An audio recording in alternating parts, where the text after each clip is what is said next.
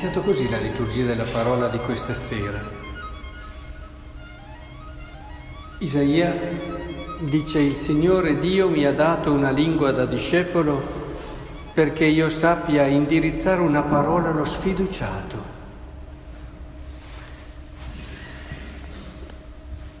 Questo è un po' il cuore l'essenza dell'essere discepolo, secondo lo spirito del Vangelo, direi secondo lo spirito di Papa Francesco. Possiamo aggiungere secondo lo spirito di questo anno giubilare della misericordia. Cosa vuol dire essere discepoli se non indirizza, per indirizzare una parola allo sfiduciato? È l'essenza è il cuore.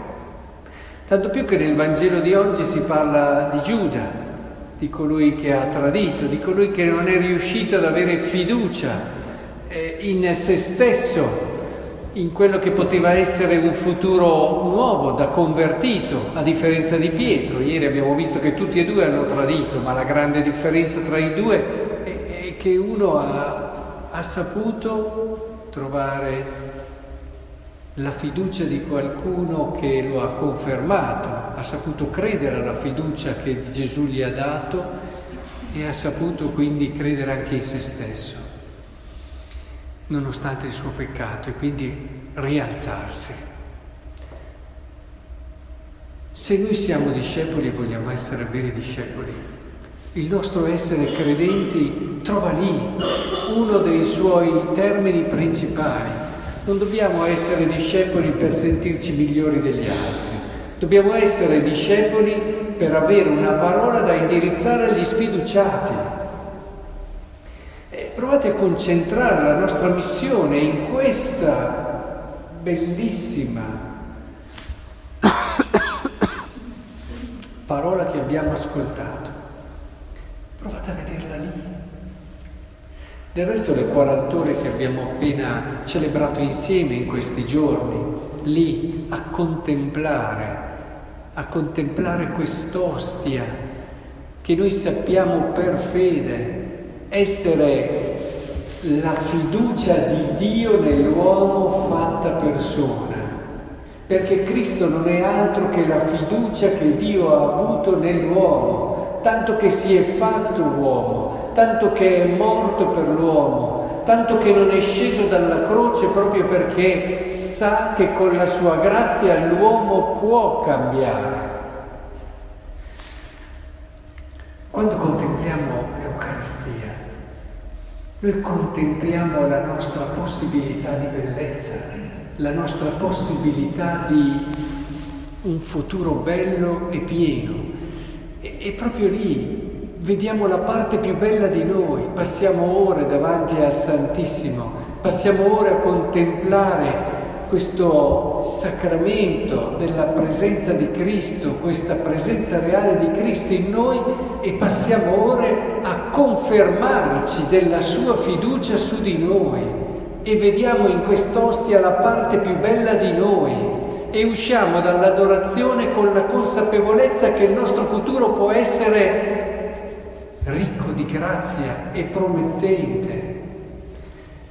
Questo è il senso, lo scopo bello, vero, dello stare lì davanti al Signore, del confermare il nostro cuore di questa certezza, allora sì che diventiamo veri discepoli, perché con questa certezza nel nostro cuore andiamo verso lo sfiduciato e abbiamo le parole giuste. Può anche averla persa tutta la fiducia, ma in noi trova qualcuno che lo aiuta a ritrovare la sua possibilità di un futuro bello. Vorrei davvero che facessimo questo, perché in fondo il peccatore è una persona che eh, si avvia in un cammino che non ha sbocchi e, e che porterà ad un perdere fiducia in quello che può essere la sua bellezza.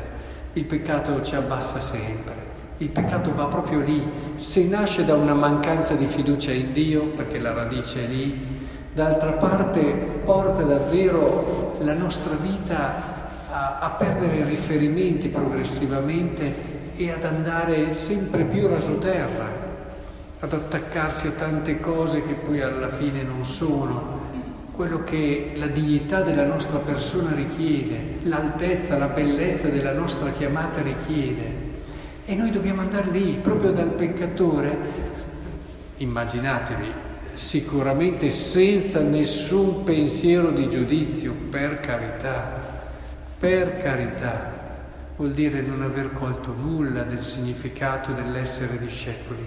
Si va lì semplicemente per aiutare questa persona a ritrovare a ritrovare fiducia, a ritrovare la fiducia nella possibilità di qualcosa di grande e di bello nel suo futuro.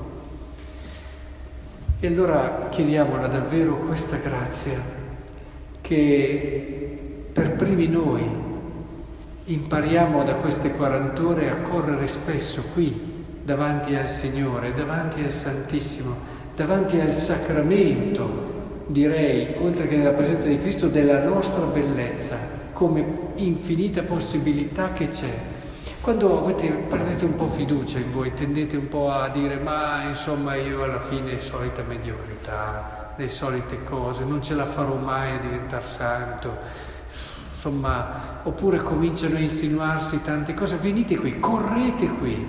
Ricordo come Don Brandi diceva alle suore in una sua riflessione, ma trovate delle scuse, venite a spolverare i banchi della Chiesa, ma state qui davanti a Lui. Beh, ve la giro anch'io, trovate delle scuse, venite qui e state davanti a Lui. E lasciate che Lui vi rincuore, vi ridia fiducia, vi dica che non solo potete diventare santi, ma potete davvero diventare speciali e particolari nel suo regno, proprio perché siete fedeli alla vostra vocazione che non cessa mai. Fino all'ultimo respiro avessimo anche buttato via la nostra vita, la nostra vocazione è sempre lì, pronta per essere ripresa in mano e realizzata fino in fondo.